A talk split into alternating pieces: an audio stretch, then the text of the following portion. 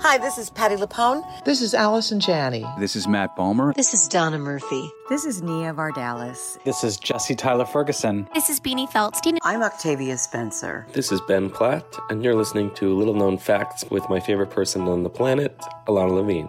A-OK.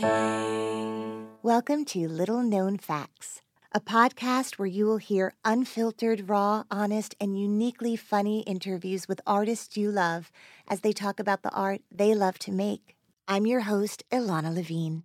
Hey, I heard you needed inspiration. He's Ilana and friends with some revelations. Little known back to the day.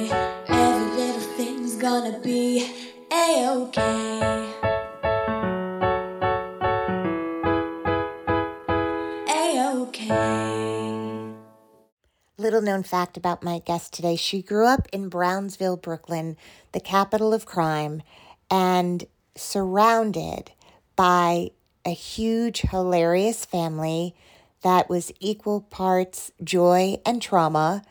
And somehow this girl navigated her way through this really complicated childhood and went all the way from Brooklyn to Manhattan, where she began her life as an artist the first thing she put out into the world was a one woman autobiographical play called Brownsville Bred.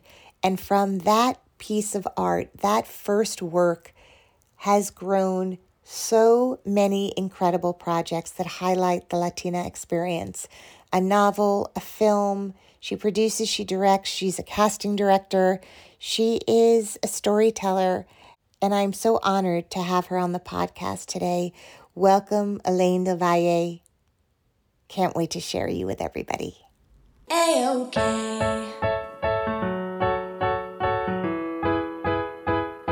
A-OK. Hey everyone, my guest today is Elaine Del Valle.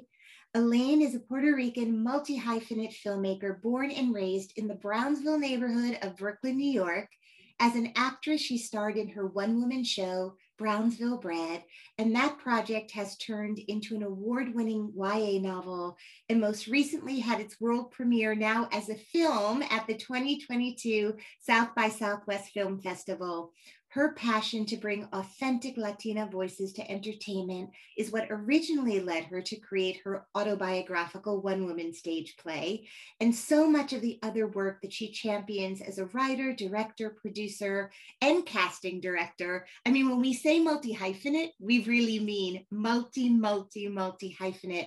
I am so thrilled to get to talk to you. Welcome, Elaine, to the podcast.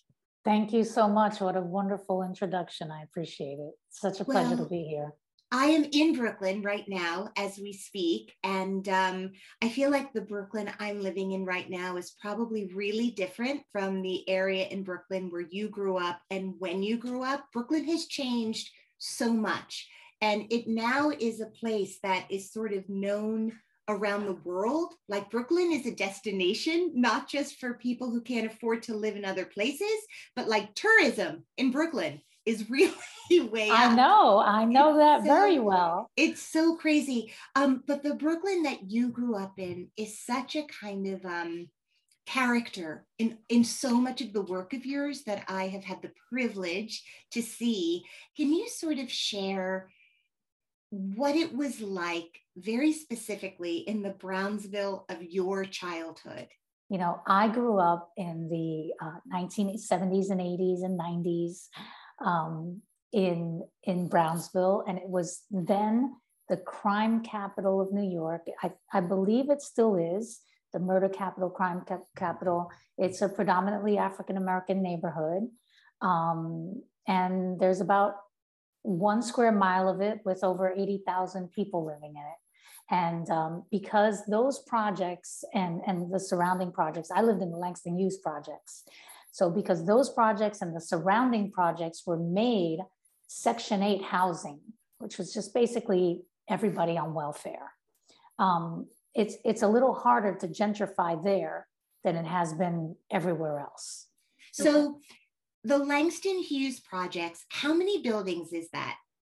So Langston Hughes is comprised of three buildings, each have 22 stories and eight apartments per floor. So there were about 3,000 people living on my block. so, how did your family, how did you and your family end up in those buildings? Is it generational?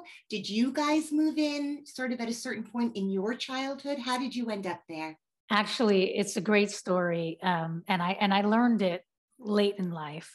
So my grandmother had um, nine girls and two boys, and all from the same husband.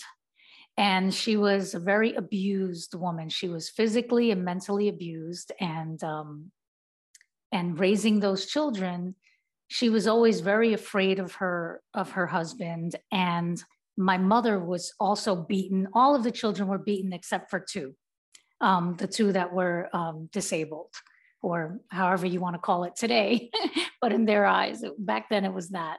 Um, and so my grandmother, they lived on the Lower East Side of Manhattan originally. And she let him beat her all those years. And, and the kids were beaten all the time. And, and then she caught him with another woman in his car. And that's when she left him. And she said, I'm going to Brownsville to these buildings because I know that you'll be too afraid to follow me there. And he never followed her there. And then uh, my mom was, all of the children were pretty much out of the house as soon as possible, um, marrying early, having children early. And, um, and my mom wound up in the same projects. And uh, my grandmother lived on the sixth floor and, and we lived on the 12th. So, so I was the I was the youngest of the of the family. So wow. I just know from you know what I hear, what I have right. heard. Wow, that is a tough, tough story. And you know, it's a tough story, but I have yeah. to say, like all the family parties with all my aunts and uncles, all they ever did was laugh about it. Who was beaten harder? Remember that time when such and such? Remember when grandma tried to commit suicide, but then she was held on from the from her bra straps on the uh, rail on the you know those guardrails on the window. So she apparently tried to commit suicide, jumped out of the window, and her bra got cut got caught in the rails. so and I'm laughing because this is all I've ever heard my entire life is laughing around this. And I guess this is this is the personality of my family. They just laugh about things and joke. So and, humor as a coping mechanism. Absolutely. And humor as a survival tactic. And also like how great that you guys could all come together and sort of celebrate um, the survival aspect of it rather than the loss and the pain aspect of it. Yes. Did you guys, were you, was there a place to sort of talk about, like, okay, wait, what? Grandma tried to, or was there never sort of that kind of conversation growing up? No, that was never a conversation. It was all during holidays when we were all together laughing, telling stories, when they would get together and tell stories. And it was really I mean, they were cracking up and they were reenacting it, um, you know, walking like them and sort of doing their own one person show. And, uh, oh and I God. just used to watch it. And I guess that's just how I grew up. Yeah. So when you were growing up, I mean, obviously, when your grandmother describes, or, or this story is, she knew if she moved there, her ex would be too scared to come because that's sort of the intensity of that neighborhood. Um, when you describe it's like the number one crime capital of, of New York, maybe the world, who knows. Um, were you scared growing up? Were you aware of sort of the, the violence and what was going on around you, or were you more protected? I was definitely aware, mm-hmm. but when you live there, that's just where you grew up. You're not really, I mean, you know what to be careful of. Like, I, I'll never forget that time. I was eight years old. My mom and I had gone shopping um, we just came back from a grocery store. And when you live there, you know everyone there. No matter how many people there are, you just have seen every face because we're all waiting for the elevators at one point or another, and you just know everyone. And when you see someone who is a stranger, it's an immediate response. So I remember at eight years old, um, there was a stranger waiting for the elevator in the lobby with just me and my mom and we we got into the elevator and my mom and i even at eight sensed the, the danger Now, he could have come to just visit someone, but we just sensed the danger because he was a stranger. And my mom, as a as a um, as a method of of counteracting the danger, she would press another floor. So she pressed another floor to make sure that that person was not going to press the same floor. And he didn't. He didn't press the same floor. He pressed the lower floor. And then he was getting off of the elevator, and we were like, oh, so thank goodness. like that's what I was thinking, I know. And then before the elevator door closed, sure enough, he just forced it open, held us at gunpoint, and said, Your money or your life. And um, and that was something that happened at eight. I ha- I write about it in my play, and um, and I reenact it in my play. And then afterward, it turns into at the end of the scene, everyone's laughing from it from the way that my mom handled it and you know how she how she made fun of him for not having taken her change in her back pocket and she was so happy.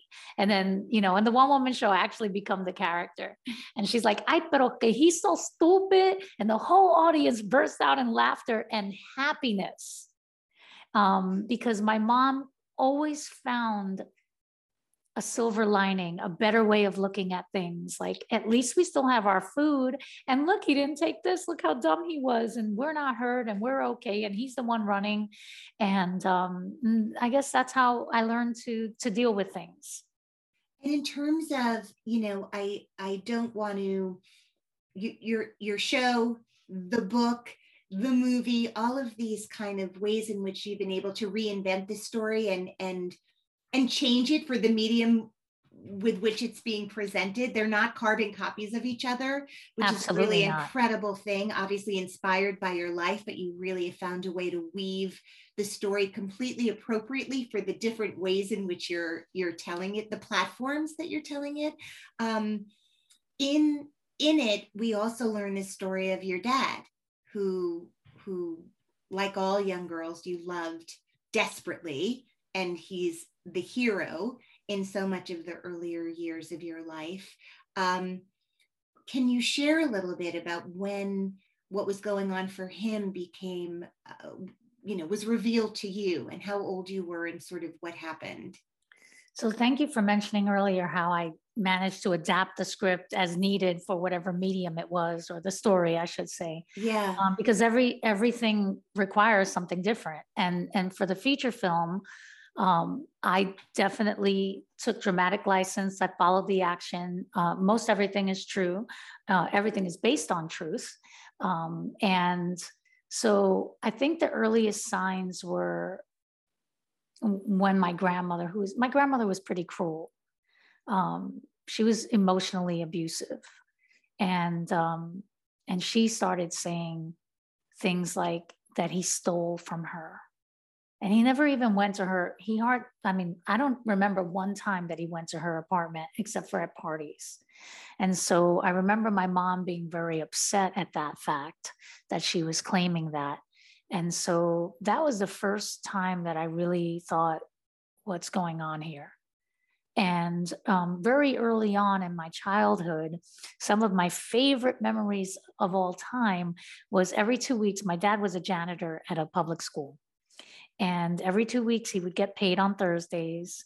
And way back when, we used to go to a restaurant and we we would drive to like um, TSS. There was a place called Times Square Stores on Linden Boulevard, and we would drive and go to a Chinese food restaurant, and it was the best it was like the best thing of my entire life going to a restaurant. And that was really short lived because um, after a while we didn't have enough for that. And so i guess that was the earliest signs for me looking back. And yeah i, th- I think those were the earliest signs but meaning you know, where the paycheck was no longer available right to have those, this celebratory dinner together because it was going to drugs in retrospect right is, right is right. was happening. and, and even like um, you know in the film i don't want to give away too much but in the film you know we i use one particular item as something that he takes from the school but uh, when i was growing up everything in my house was property of the Board of Education. That was the pencils, the sharpeners, the, and we had the industrial sharpener and the You had the, ruler. DOE swag. It was just different swag from the Yes. school, right? Yes, yes. So I, I think that was definitely something. And then one one Christmas, I remember we got um the gray clay, the gray box, you know, like the block clay that you only get at the school. So like that was our Christmas gift that year. Right. And it was heroin. Yes, it was heroin. Yeah. And Well, the gray block of clay was not heroin. No, no, but- the gray but- block of clay was just Play-Doh. was clay, exactly. Um, uh, but somehow your father ended up going down that road. And do you do you know sort of how that became something that sort of because your father was he like in the film a musical Yes. person and Yes. a lover of music and salsa and just uh, love to sing and all of that is that true Yes, he was absolutely joyful and uh, he loved music. I, I mean, to an extreme. Music was his life. He came from Puerto Rico wanting to become a salsa musician. And it's actually, you know, going to the bars at night, trying to play gigs and stuff like that, uh, what got him falling into the habits okay and then it just went too far. But he was um, an amazingly talented person in every sense of the word. Um, he would just pick things up immediately and be good at them. He was terrific at sports. He was uh, he played every instrument by ear: piano, guitar, trumpet, conga, and he sang like a dream. But um, I remember growing up, we had um, the just the the the entire wall was lined with milk crates filled with salsa records and uh, he would just play them every moment that he was home it was on in my house. And it was like it used to drive me crazy because you know growing up in brownsville i just wanted to be like a part of my community. And for me that was rap music yes and- all the great rap stars that came out of that neighborhood. So that's going on while you're growing up. But in your Yes. house the culture was now that as you described earlier like that was a pretty predominantly african american area and so you as a latina woman were definitely in the minority Yes, you could say that again. Yeah, which there is were a handful of Puerto Rican families. Oh, well, not just Puerto Rican, Puerto Rican, Dominican. yeah Um, yeah, but mostly Puerto Rican families. so your father leaves the family at a certain point Yes, he actually went to Puerto Rico when we realized that uh, when he and my mom realized that he needed some something else, he couldn't be there anymore. Um, and so we he went to Puerto Rico and he did rehabilitate. So um, that'll come later on in the story. If you read the Mhm. novel, you'll see it. yeah But yeah. definitely, um, what we premiere at South by Southwest on March 13th um, is the first act of my feature film. And it's written in four acts. And so um, hoping to resume filming later on this year. And, and I know that I will with a grant from Warner Media, an additional grant from Warner Media 150, and uh, hopefully some backers that I will attract by being at South by Southwest. Absolutely. And what's really amazing, I mean, just knowing a little bit about the story. So your your father died of AIDS. Is that correct? Yes, I just want to make sure that I understood it correctly.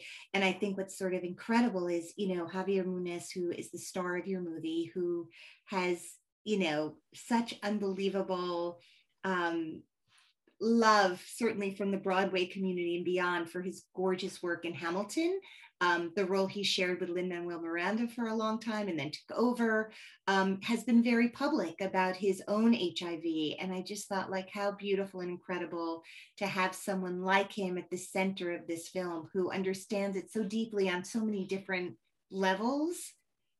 Yes, I mean not just that, and I know that's just, that's such a big thing, um, but not just that. It's his musical ability and Yeah, the fact and that he's Puerto voice. Rican Yeah. and that he's from East New York. We grew up minutes away from one another. but didn't know each other growing up. No, no, no. The coincidences just keep on going, and Yeah. and he looks just like my dad.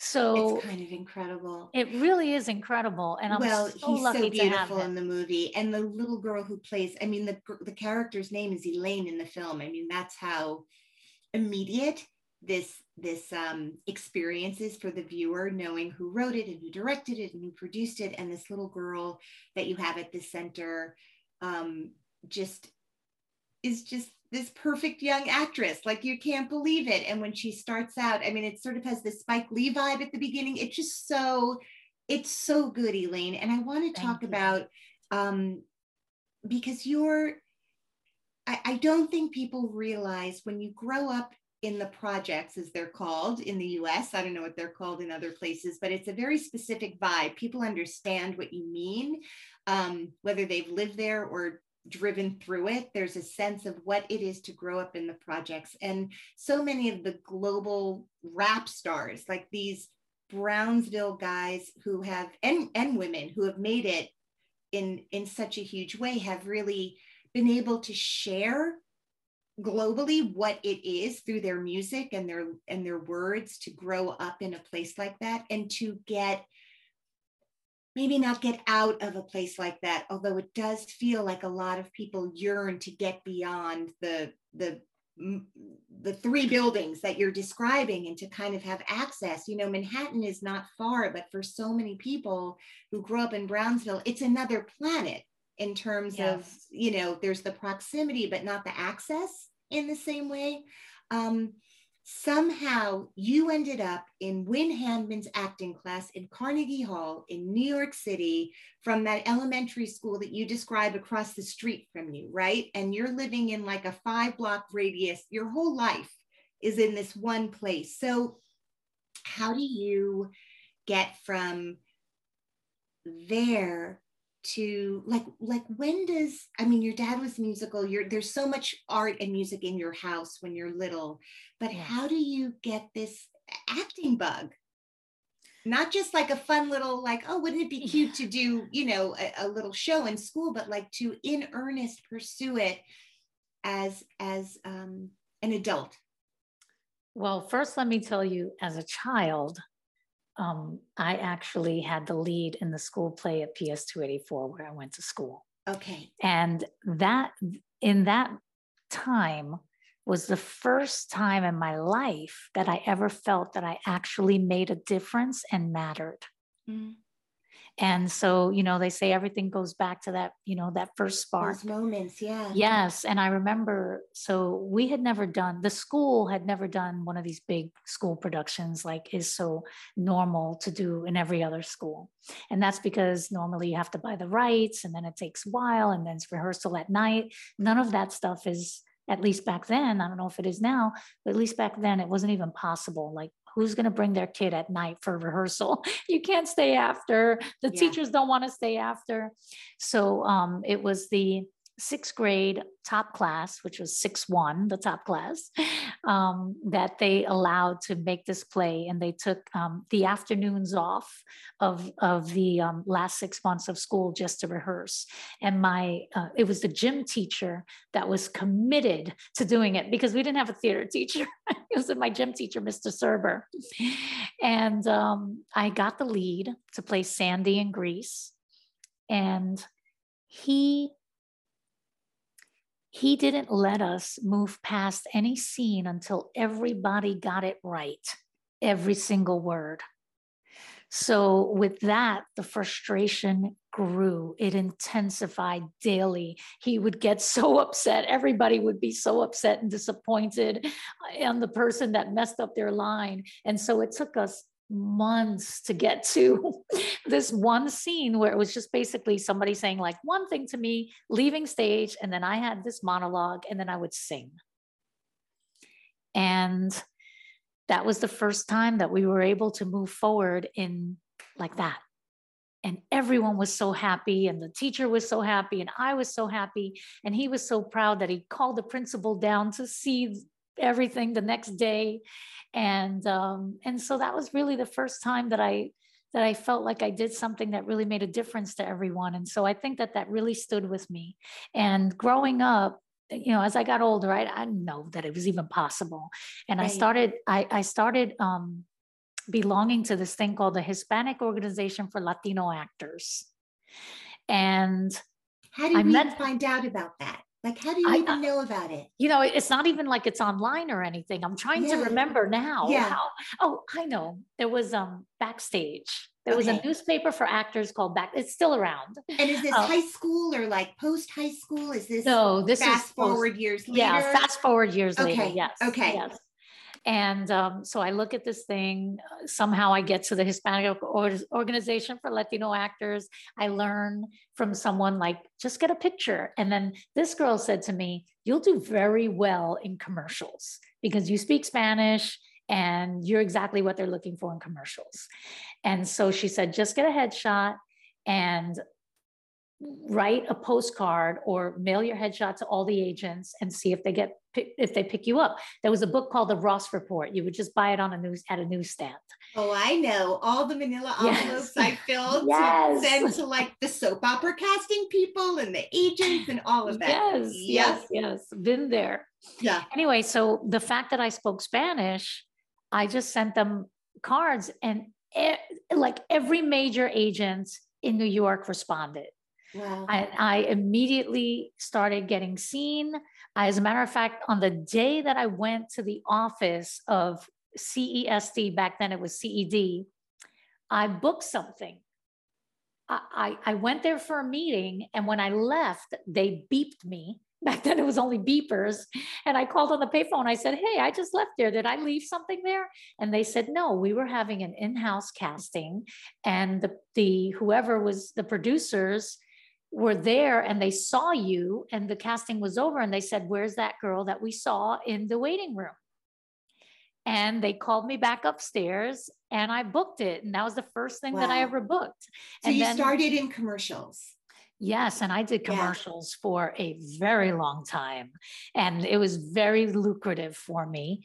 And uh, but but then it became very. Um, so that same girl, funny enough, the same girl who told me get a headshot, send it out.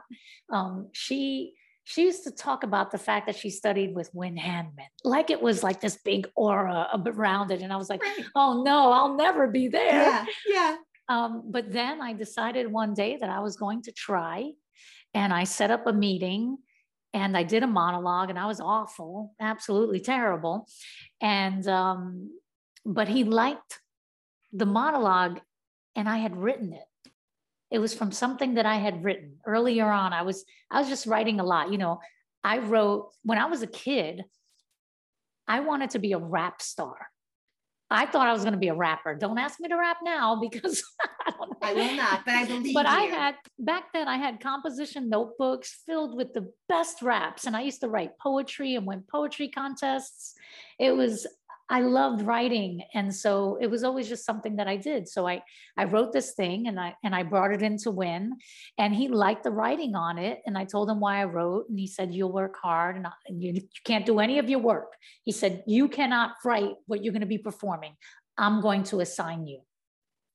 And so I studied with him for three years. And once I was studying with him, I understood what she, you know, was so proud of because the work was so intensive and everybody in the class was so talented.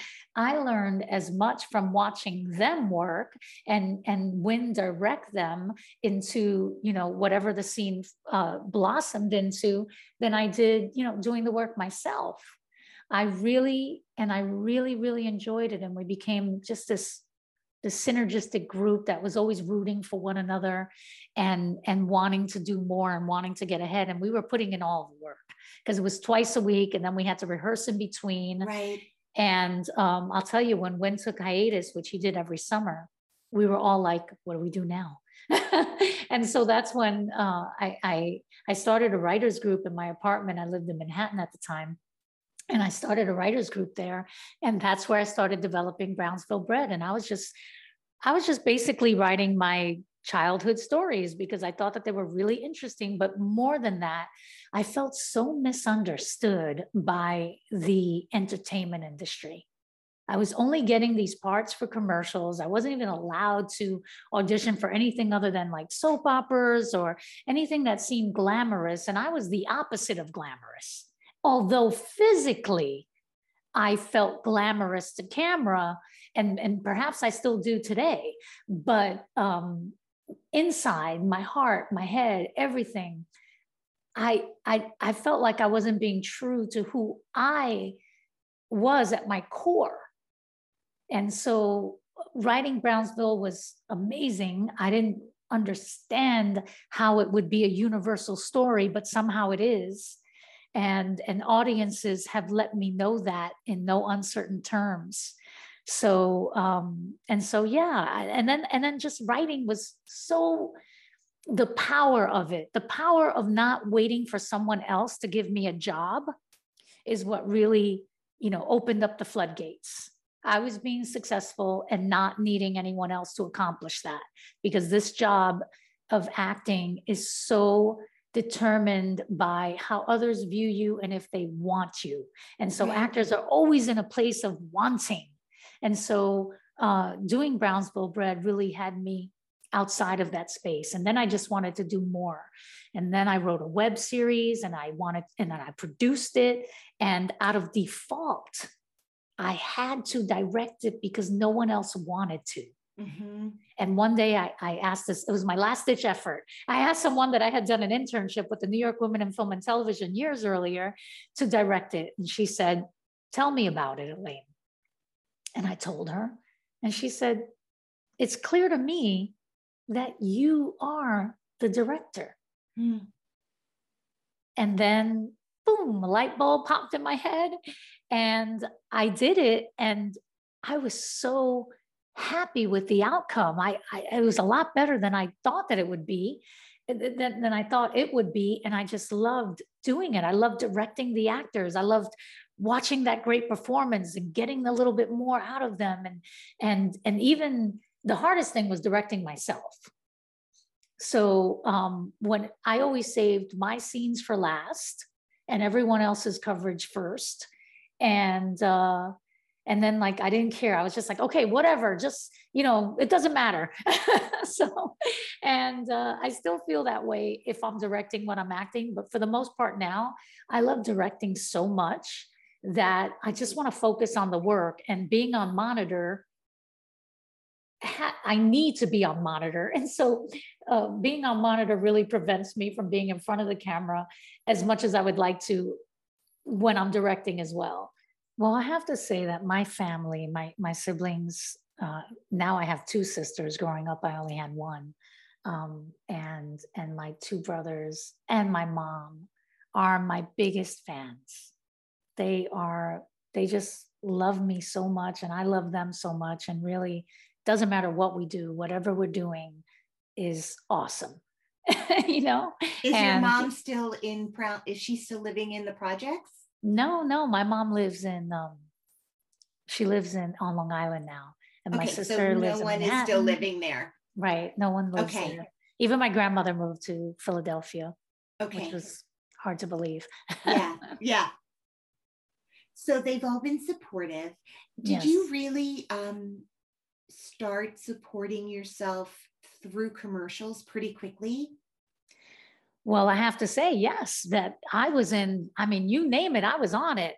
Easy off Burger King, Miller Lite, Bur- uh, Bud Light, of course, not at the same time. Yeah. Uh, yeah. Ford. Competing um, brands, right. I, right. You couldn't, you can't do competing brands with. SAG, um, but you can after they run off. And then here, here was the big moment. Uh, also, I have to say, let's not skip the fact that I was doing a lot of extra work. Okay. you know, I was just, okay. I was doing a lot of extra work. Okay. And I was upgraded a few times. And it was just, I was always very professional, always on my A game, always like whatever it needs, you know, I'll just go there, whatever, whatever wardrobe, you know, whatever hours, don't complain, don't talk too much, just do your job, stay steady. And I wanted to make my health insurance. And then between that, I do commercials and and then I started booking those commercials all the time. So I didn't need to do background work anymore. And then I booked Dora the Explorer, which is an animated series for Nickelodeon, which ended up going to CBS as well. And I booked a series regular. And once I booked that job, I quit my day job. I still benefit from that experience and the relationships that I've acquired through the years like you know you mentioned earlier that i work in casting as well my company is a production and casting company and i was recommended to be the casting director for a new animated series uh, for pbs kids by someone that i had worked with on dora the explorer right. the voice director of dora the explorer knew that i was casting and she thought that I was the perfect person to cast this new series called Alma's Way for PBS Kids and Fred Rogers Productions. Wow. So and that's how I got that job and and so I've been casting circle. it ever since. Yes, yes. Oh, wow.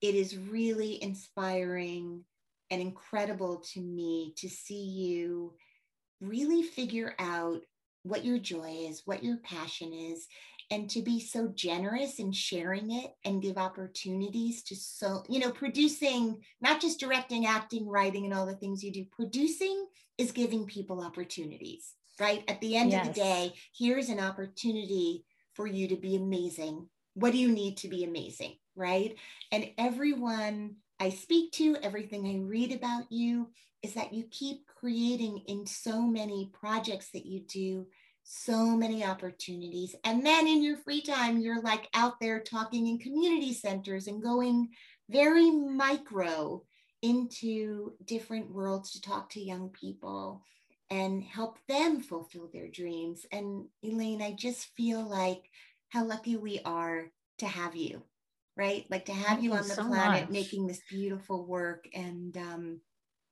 you're making me yeah. blush. I know.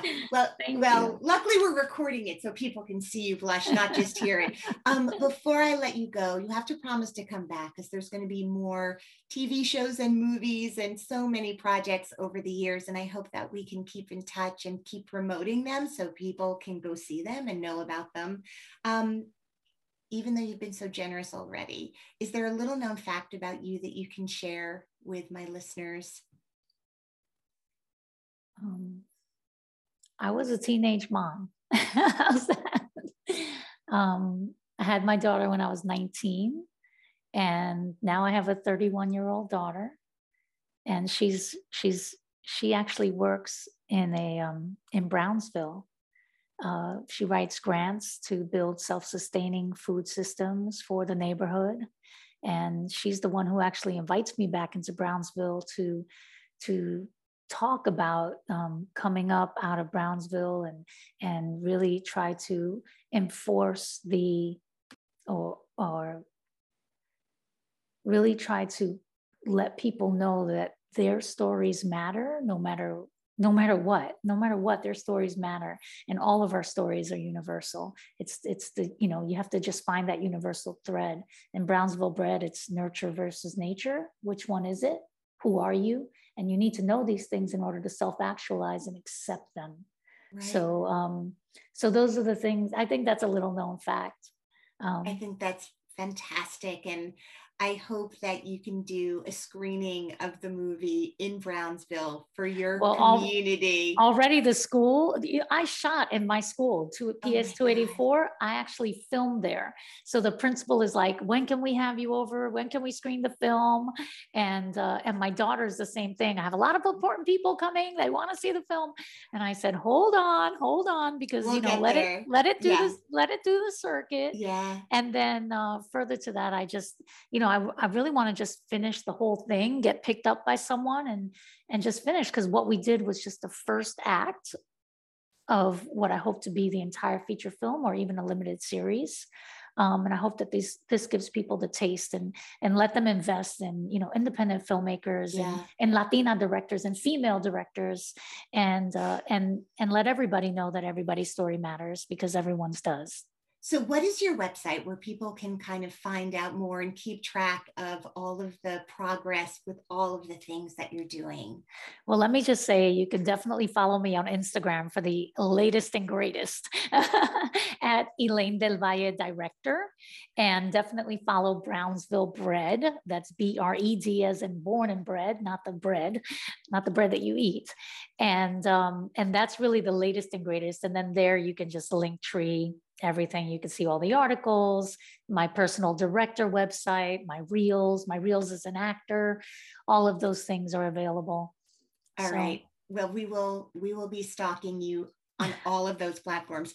Elaine, thank you for being on the podcast today. What a joy to have you here. Thank you so very much. It was wonderful being with you and what an incredible soothing voice you have. Thank you for making me feel so comfortable. I appreciate it. Oh, my pleasure.